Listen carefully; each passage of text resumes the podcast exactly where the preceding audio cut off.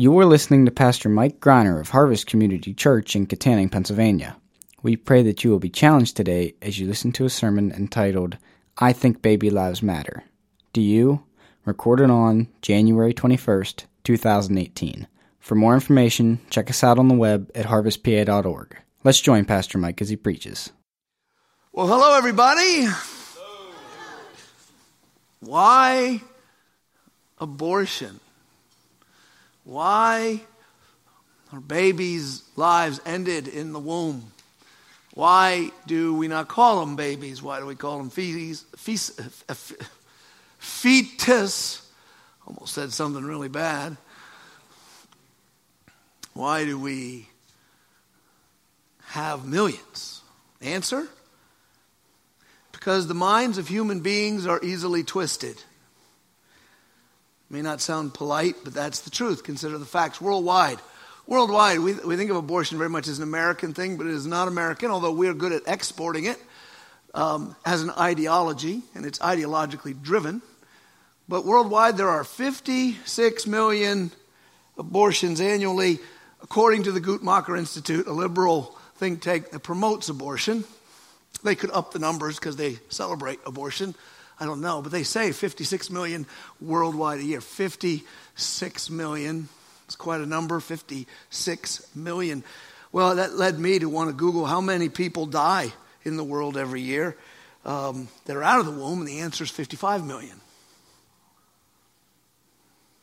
So even if one of those numbers is deflated and one of those is inflated, it's still close or even more than everybody who dies in a war, everyone who dies in an overdose, everyone who dies of cancer, everyone who dies of a heart attack. Human beings snuffed out without a voice. America, we hate war. I hate war. Look forward to the day when Jesus returns and there's no war. America, though, percentage wise, has been very fortunate and not lost many people to war. Uh, you may not like that. Uh, if you, that stat, if one of the people is your loved one, and it can be. But out of the entire 300 years of our being here, a little less than 300, um, 1,319,000. 1 million, really 320,000 if you round up. 1,320,000. There's 300 what? 30 million here? So that's from Revolutionary War through every war all the way up. Of course, the big spikes would be the Civil War and um, World War II was close to the Civil War. Vietnam was up there. These last wars in Iraq, where we finally te- learned how to love our soldiers well, um, very few relatively died, a couple thousand. One million 320,000 in almost 300 years. Well, in the year I got out of high school, that many babies were aborted in America. 80s were the highlight of abortion. That was every year 1.2, 1.3, 1.4. From 1970 to 2014, this is a couple years old, they say there were Guttmacher says there were 44 million 500,000 in America. 44 million people dead.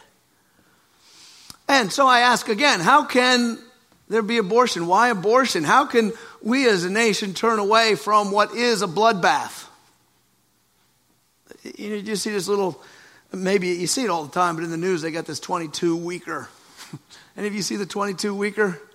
This little kid came out, and it's, it, it was weeks and weeks ago, and the baby's doing fine. They love the pictures of the little babies at 22 weeks.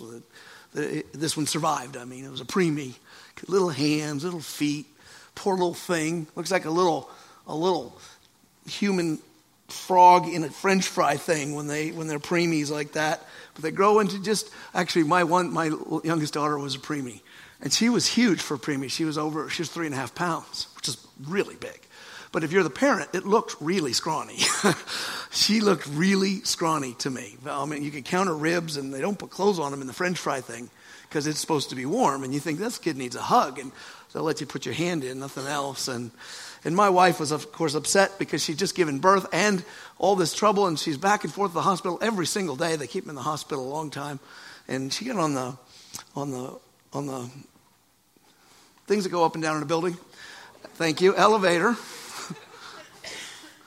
and there was this woman there, and uh, she saw she was going to the NICU, the NICU, and she says, um, uh, you got a baby there? Yeah. A preemie? Yep. And my wife had tears in her eyes. And the lady said to her, my, my daughter was also a preemie, and she was even smaller. She was like three pounds. She says, and now she's 235 pounds, honey, so they catch up. She said.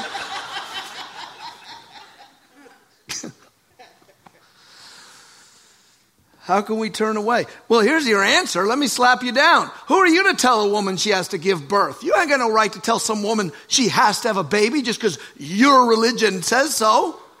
It's not your body.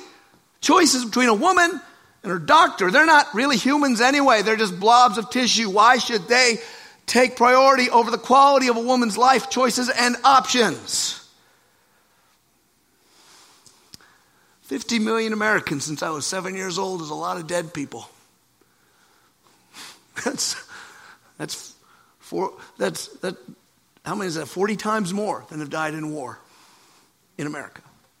We just had Christmas. Christmas is, uh, you got Mary, got that baby in there, but she isn't married yet. She's engaged. And then her, her great aunt or, or cousin or whatever is, is old and gets pregnant for the first time. Both of them come together, and the Holy Spirit causes the baby in the aunt's womb to leap for joy because it's John the Baptist. It's going to be John the Baptist. Right now, it's just a blob of tissue. It's not even human, it's a fetus. And it was leaping for joy over the blob of tissue in her. It's just really a shame that they didn't live in Pittsburgh in 2017 when an unwed mother and a woman was really in a very high risk could go down near the convention center in Pittsburgh to Planned Parenthood and have their burdens eliminated. Too bad they didn't live now.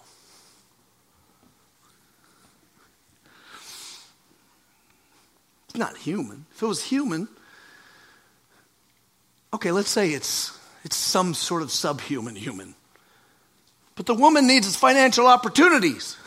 Why should she be tied to a baby? If my daughter gets pregnant, I don't want her punished with a baby, one of our presidents said.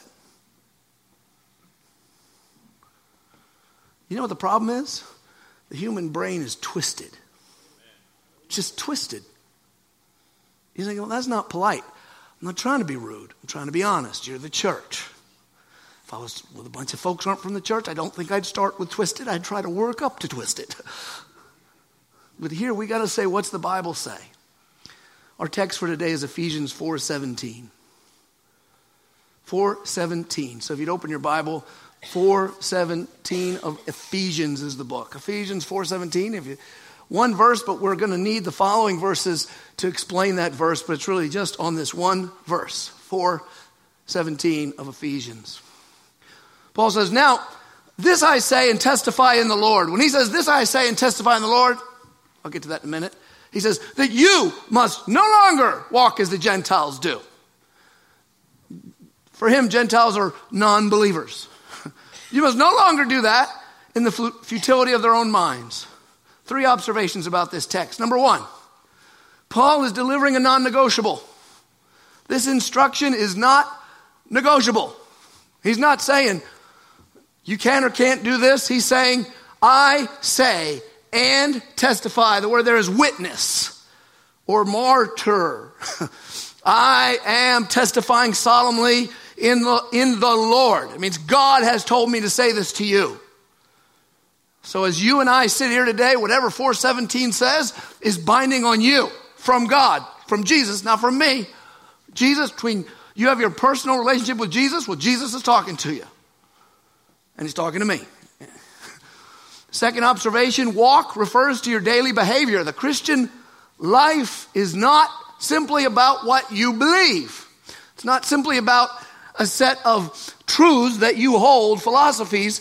It is those. We do believe certain things, and they do matter. They define us. But it's not just about accepting those, it is about how you conduct yourself every day. Paul uses the word walk. I think it's a beautiful word for that.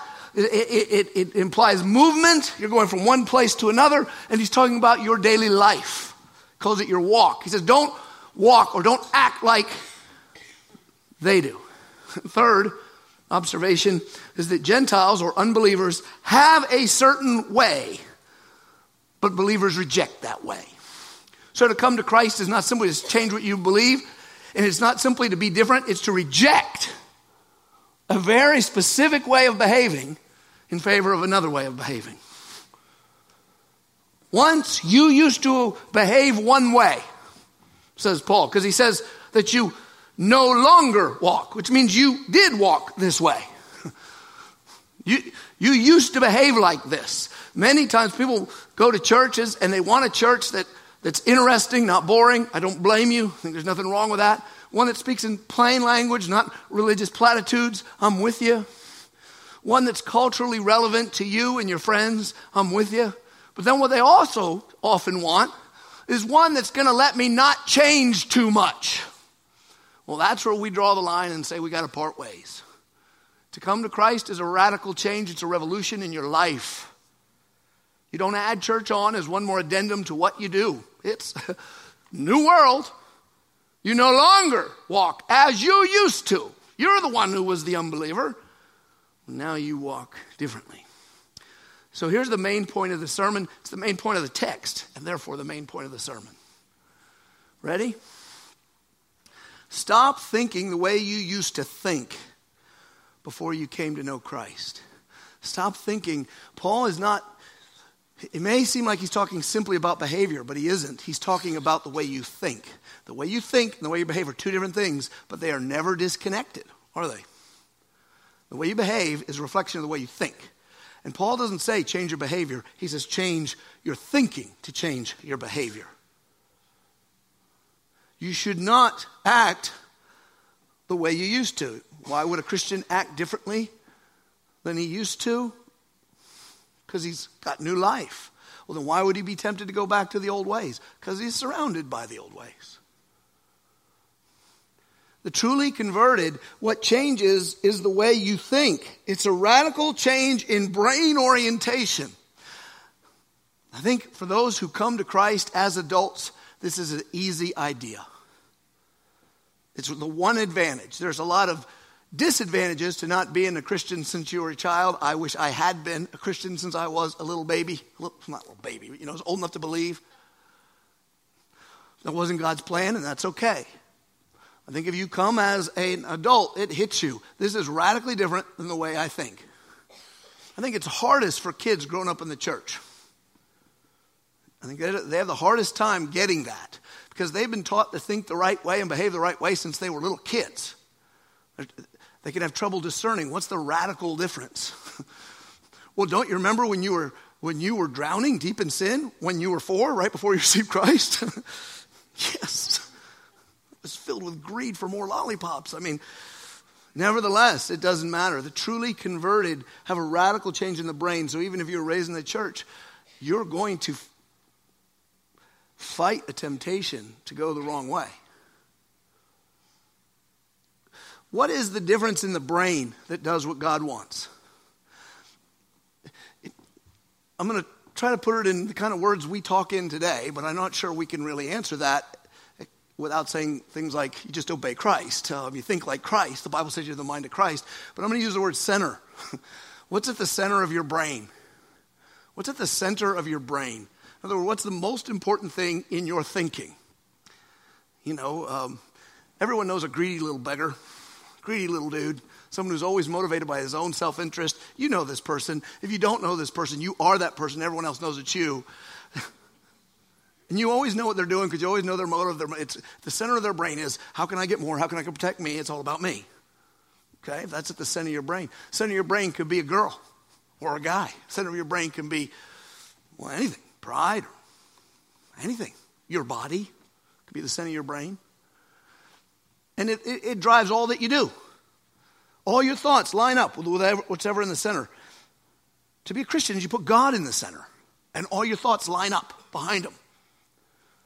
So if God's in the center, everywhere you go, you're going to start thinking. I mean, you go start thinking thoughts that you don't even have to think. Like, I wonder how God wants me to brush my teeth. I've always been a side to side. I wonder if He wants up and down. To which I'd say, don't worry about those things. but, but that's the level of thinking. I'm getting in a car. What kind of car does God want me to drive? What kind of person does God want me to marry? What kind of job does God want me to have? What kind of language does God want me to have come out of my mouth? What kind of entertainment does God want? All of a sudden, God's in the middle. And because I like him so much and he gives me, it gives me pleasure to know he likes me because of the gospel, I'm on his side. Whatever you want. But if God is not at the center of a brain, what happens to it? it's very easy to twist. This doesn't insult unbelievers because you have the same kind of brain, a very twistable brain. Anything can throw over the sacred. Whatever's most important to a person controls them. No matter what they think is most important when you talk to them, if you watch how they behave, you know what's most important to anybody. And if God's most important to you, it's going to affect your thoughts. Now, if Jesus is the center and the most important thing, you're in a good position. You know why? Because he's the smartest guy. I don't, I don't care who you think is the smartest guy. You know, people think that one dude in the wheelchair, um, Stephen Hawking. See, you people know I need help up here, and I do appreciate that help. All the campuses out there, you may not know if there's people who cue me because my brain just forgets entire things, and they're serving you in all the campuses. The um, Stephen Hawking, a lot of people think he's the smartest guy in the world. I want him to tell me what to think. Well, he thinks we're all going to blow up and turn into Mercury, and, and aliens planted you here. He's not that smart. He really isn't. You know, he's just not. You're not allowed to say that about a guy in a wheelchair. You can be smart in a wheelchair and you can be foolish in a wheelchair. Who's the smartest guy in the world? Jesus. Who has all the wisdom in the world? These are easy answers, guys. Jesus. Well, if he's at the center of your thinking, your behavior will become smarter, not stupider. Wiser, not foolisher. Is foolisher a word? It is now. So, what Paul is saying, here's his main point. The main point of this text, this one verse, that the Lord wants you to know, because Paul said it, is stop thinking the way you used to think. Don't be tempted to think the way you used to think. Don't think like the people you used to hang out with think. Don't think like you thought before you knew Christ. Look at the text again. He says, Now this I say and testify in the Lord that you must no longer walk as the Gentiles do. That's behavior, Mike. It's not thinking, but look what he says in the futility of their minds. You see, you used to walk in the futility of your mind. Your mind told you what to do, and it was futile. What's futile mean? When you get to the end of your life, you wasted it. It was worthless. It's worth nothing. Worth nothing. It was futile. That's what futile means. If you don't know Christ, when you get to the end of your life, you've wasted your life. It's futile. You're not getting anywhere. I'm going to be happy. No, you're not. You're going to be dead. And you're going to stay dead until the judgment, some way, you won't like it. To be a Christian is to change, and it's to change your thinking.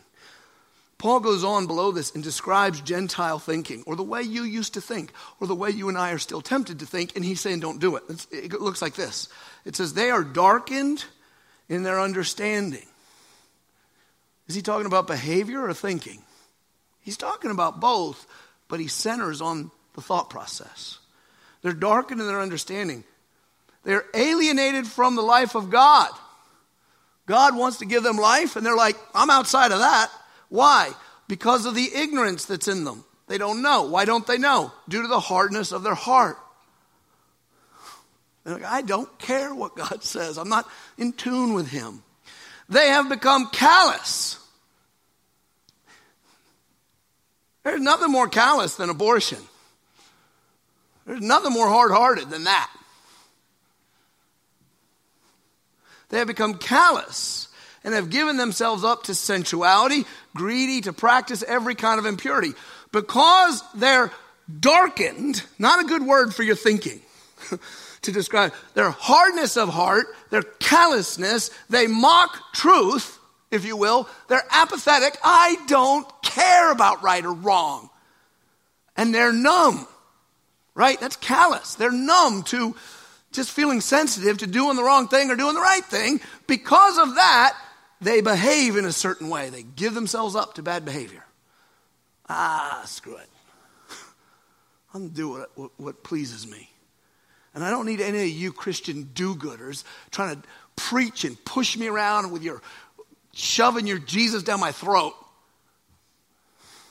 I do what I do and you leave me alone. Well, that's all of us, right? Apart from Christ, it results in bad behavior. Abortion is bad behavior rising from a callous heart. Paul continues. Says something fascinating in verse 20. He says, That's not the way you learn Christ. Do you know what he's saying there? he's saying, You didn't learn Christ by your brain. You weren't out there thinking. and all of a sudden, hey, wait a minute. I'm going to need to know Jesus. I need God. I need to repent. No, no, no. You were callous. You were dark. Your thinking was futile. What he's saying is no one believes in Jesus because they're brilliant. If anyone says, hey, I believe in Jesus now, proving I am smarter than the rest, you forgot the kind of people Jesus lets into his club. He'll take any moron. And you might be one of them. You say, that's insulting. Paul says the very thing. He says, look around us. There's not many and learned, not many. And Like, he's like, we're just a bunch of dummies. Well, if we're so dumb, how come we're smart enough to receive Christ? Tell me that one. Well, he says, You didn't learn Christ through thinking your way in. How did we learn about him? Paul explains in verse 21 assuming that you have heard about him, right? And were taught. You learned about him because someone brought you a message, right? And we're taught in him as the truth is in Jesus. Someone has to, evangelism is always needed in every generation. No one gets saved without somebody telling them. They're not going to brilliantly, the, the people who are arguing and hate Christianity aren't going to say, you know what, I've been thinking about, about all my arguments and they're all stupid. I need to find something better. Where's God? Someone's got to go and tell them. We must never forget that we as a people, and I mean we as a people, the tribe of Christ, black, white, Chinese, South Korean, Native American, Polynesian, Filipino, Japanese, African, no matter where you come from, we're one people, one tribe. We're Jesus people. We must never forget that we are a people who are here because of a message. We were not a people. Someone brought a message. Just words, that's it. Just, just spoke some words, and those words gave life. Exactly. Words matter. Words are, are our life. All humanity is words. It's all thought, it's all words. And when God speaks, I'm not going to say people listen, E.F. Hutton. I'm going to say life comes. We're a a we're a church because someone told you guys a message. Someone told me a message that Christ died for sinners. And I was born again and you were born again. And so we are a people. We're not formed by blood, not our blood. We're not all relatives. We're not formed uh, by a club passed down to the generations. We're formed by a message. Good news is, is what we call the center of what we do. We call it the gospel. We say, I'm not ashamed of the gospel. That just means good news. It just means a great message. That's all it means. Gospel sounds so good because it's religious, but we could throw the word gospel out and exchange it with great news and be exactly correct in what the Bible says. I am not ashamed of this great news. Because it is the power of God to salvation to everyone who believes, to the Jew first, and also to those nasty Gentiles like us. Unless you're Jewish here. You go first. We go second after you. Good news. The twisted thoughts of men. I use the masculine here, word men, to include women so, women, you might want to get out of this one, but I'm not going to let you out. the twisted thoughts of men lead to abortion. There's no need for abortion, there's no right to abortion. Right, the word right, if it means anything at all, it means what is right, and it's yours from God. God never gave you a right to abortion. There's no right. There's a law. You're allowed. There's no right. Think about this. The thoughts of men lead him to abort millions. The thoughts of God lead millions who are dead to come to life. See the difference? His words are life, our words are death the twisted thoughts of men. I don't, I'm not here to change your mind about abortion, by the way. First, I expect most of you are already agreeing that abortion's wrong. But if you're not, I'm not going to try to change your mind. I'll declare to you the truth and let you make it up. But I am here to try to change your mind about Jesus. I'm unapologetically saying, I want you to receive Jesus as your Savior because I care about you. What a jerk I'd be if I said, I don't care if you go to hell, go to hell. That's not nice. There's a message that changes the world. Jesus came to save sinners. See, Jesus came to the earth with a mission. He came to seek and to save the lost. That'd be us. I'm looking for you people. Come here. How are you going to save me? I'm going to die on a cross for you. You mean I need you to die. I need you to bleed and die, or I cannot be saved. That seems kind of sick. You need me to bleed and die. You need me, the innocent one, to bear the sins for you, the guilty one. I need you to die for me, Jesus? Yes. Why would you do it? Because God loves you that much. That's the whole reason I came to earth. if he saves your soul, he'll fix your brain. That's why I don't need to convince you about abortion. If he, if he fixes your soul, he'll fix your brain. I mean, think about it. Before we were Christians, suppose those of us who came to Christ as adults, not to leave you out if you didn't, but especially you, you know what I mean.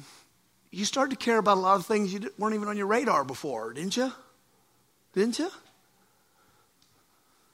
So Paul's saying, stop thinking the way you used to think before you came to know Christ. You might say, well, how do I change the way I think, Paul? He answers if we just keep reading. He says, put off your old self. Think of clothing. What if I were to take this shirt off up here? All the men would be jealous, all the ladies would swoon. That's what would happen. That's why I'm not going to do it, man. I want to give you a chance to compete. You'd say, put something on, boy, what are you doing? So I go get a better shirt and put that on. That's the same mechanics that he's using here. He says, put off your old self, put off your brain, the way you used to think, which belongs to your former manner of life and is corrupt through deceitful desires. You wanted all the wrong things and be renewed where? In the spirit of your behavior. Oh, no, in the spirit of your feelings. No, in the spirit of your minds. Christianity is always going to come down in the practical to your thoughts and you fixing them and me fixing them. He says, I do this. You do this. Don't sit and wait for the Holy Spirit to do it for you. You do this. Take off the one and then put on the new self.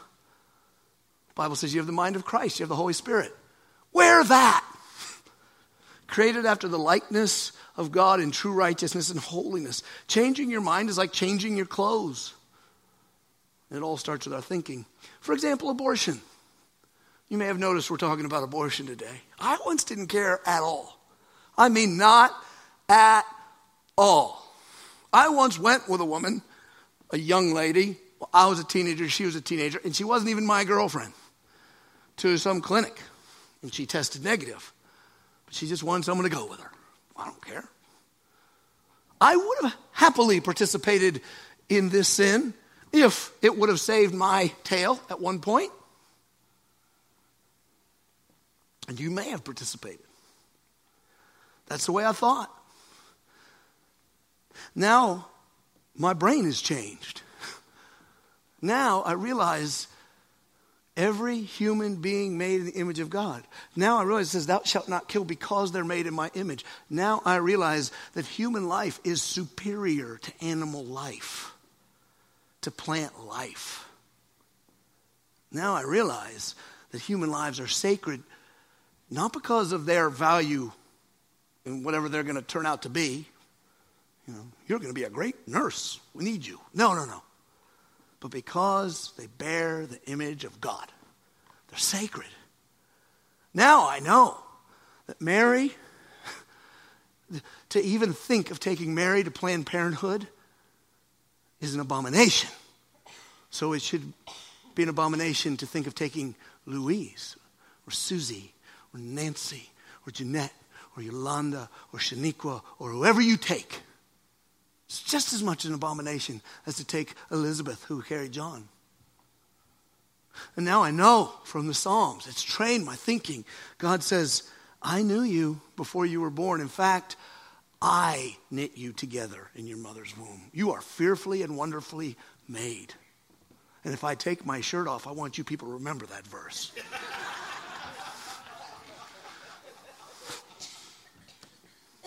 I'm made by the hands of God. Psalm 82 reminds me, teaches me to think this. I don't care. I'm not getting the abortion. Let them have it. I'm a dude. The less, no dude wants chicks yelling at him. I don't need feminists yelling at me. Go kill what you want to kill. That was the old way of thinking. New way is Psalm 82 says God is on the side of the fatherless and the defenseless.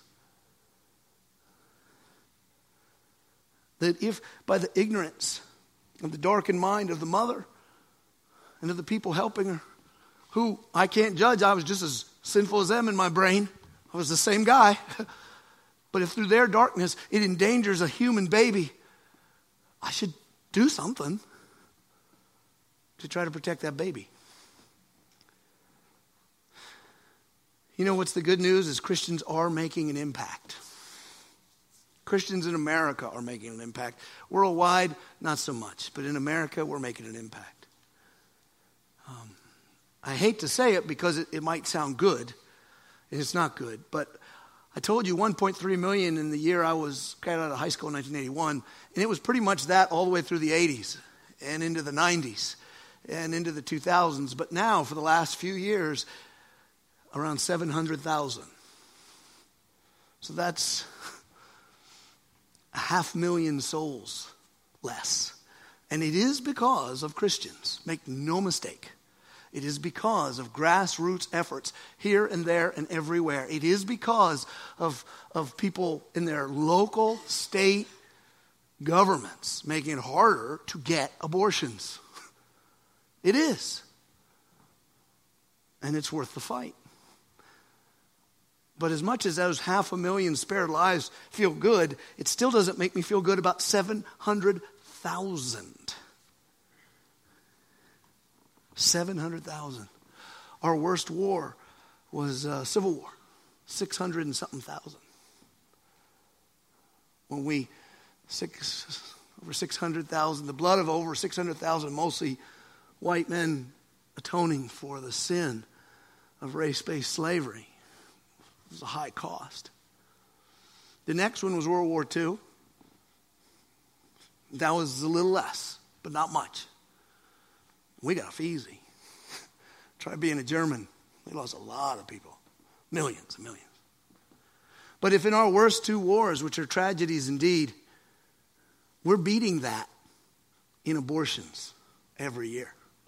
So it's not like it's good news, but I don't want to say we're we're not making any headway, but we got to stay steady.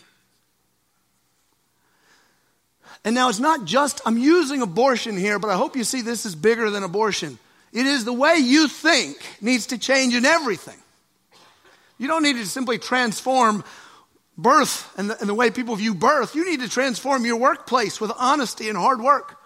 You need to transform um, your society with goodness, your families. You need to change the way you think. Because money, romance, entertainment, your habits, your work, your school, your food, your family, all these things are, are behaviors that your thoughts direct. And, and, and they're not darkened anymore, so they shouldn't be callous anymore, and you shouldn't be hard hearted anymore. I think you get where I'm going. I, I want to just point out a couple of things. One, the biggest possible picture. I think the darkness is falling on the world in a way it never has. I know that's so gloom and doom. I sound like Glenn Beck or something. For you Glenn Beck fans. But I'm not talking politics. Politics is a symptom. I'm, I'm saying world, worldwide abortion is becoming the norm. There's a darkness falling. Let me give you the example. I was listening to Al Mohler this week, and, and he, he mentioned the Canadian Prime Minister Trudeau, who, who, who campaigned saying the three rights that he thinks are central to Canadians. The three rights that he's going to move forward on in Canada. One, the right to abortion. Two, the right of same sex marriage. And three, the right to die. Now, his thinking is no different than the majority of people who aren't Christians in the world. Now, here's what you got to see here. Well, I want you to see why I say darkness is descending on us, and why you being a light matters more now than at any time, and why you can expect people to not agree with you, to think you're crazy. You can expect to be alienated and ostracized become, because of your ideas. The only way you can get back in with those people alienating you won't be to compromise, it will be to love them and bring the gospel. But darkness is falling over the planet because the, all these things are a culture of death. Right? All abortion is death. If you did this to dogs, people wouldn't put up with it. If you put an ad in the horse trader or whatever is near your house, going, I have a collie. She has, I've ultrasounded her. She's got seven pups. I'm going to take her out in the field on this day, and I want I'm going to do an abortion and kill all the pups. You do that to one collie. What, what would happen to your reputation? You'd be done. You'd be nationwide news. So we're taking the most innocent and we're slaying 56 million a year worldwide. Humans, the most valuable living creature on the planet the innocent ones, the ones who can't speak for themselves, and the ones nobody misses because no one's ever seen them. That's a culture of death. Same sex marriage is a culture of death. Marriage is God's design for life, for life, and for the procreation of life. Two women cannot have a baby, two men cannot have a baby. Oh, but wait, science, baloney. You're just manipulating other people's male parts and other people's female parts to produce something. It's a culture of death, gay marriage is. And then obviously the right to die. You're telling God, I will die when I say, which is the right to doctors to help kill you, which, by the way, twisted minds are stupid. You start giving doctors the right to kill who they want, after a while, they'll kill who they want. But Canada is no different than America. America. Definitely no different than China. China's the world's abortion leader, and India's second, I think. I'm not exactly sure about that, but I think I'm right. It could be India's first and China's second. They just abort like crazy. It's a culture of death. Human beings are twisted in their brains till they hate humanity. This could be the end. This is what I'm saying, or the precursor to the end. Because once humans collectively all give up God and take a culture of death over culture of life, I don't know what comes next in history or in future history, if that makes sense. That's why you got to be a light right now. You got to bring the gospel without shame and without being a jerk. You don't got to call people murderers. You don't got to yell at them. You lovingly talk to people who you once were and tell them the gospel of Jesus Christ and don't compromise. We're armed with the gospel and we are a light. So at Harvest, we started an initiative last year called The Least of These. T Lot, T L O T, the least of these. Well, I can't think of any least of these that's least of these than a baby who cannot speak for him or herself. And um, there may be many ways. Some of you should probably run for office or something. I don't know. I'm not going to call you to that. God has to. Some of you should lobby, and some of you should go down to the convention center neighborhood where Planned Parenthood is and stand on the sidewalk and pray and talk to the people walking in. Some of you should do that. But all of us can help our local pregnancy clinics. and we have life choices. In Indiana, here, it reaches all our campuses. And they keep expanding and doing more good. And Harvest Community Church has been a big part, not only of supplying their workers, and from time to time, there's always some harvesters working there, but helping in practical ways like giving them cold hard cash. You know, they do banquets every year. You say, well, they still want my money. They're still killing babies. Well, how long do we got to keep up this fight? Until the fight is finished. Right? That's how long you fight, till you win the fight or don't fight. So we got these baby bottles in my pocket, and I found out some statistics. Do you know this is their biggest fundraiser is Walk for Life? This is their biggest? Is this their biggest? Can you help me out in the booth? Yes? I'm not hearing anything. You got to say something. Bank, banquet is biggest. So this is bigger. Is it after that? Bigger than Walk for Life. This is the biggest non banquet thing they do.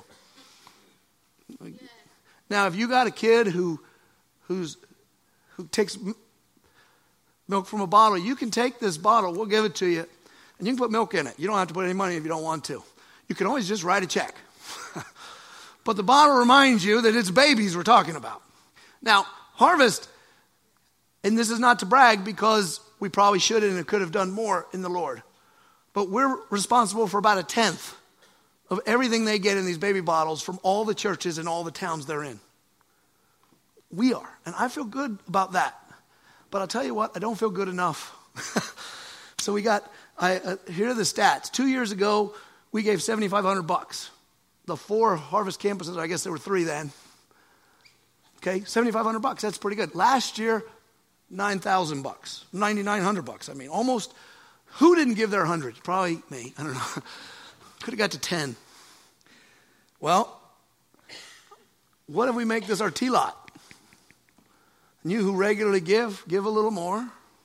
And you who never give into this, now you start. Maybe you've never given any money when you walked into a church because you're on, they're not getting my money.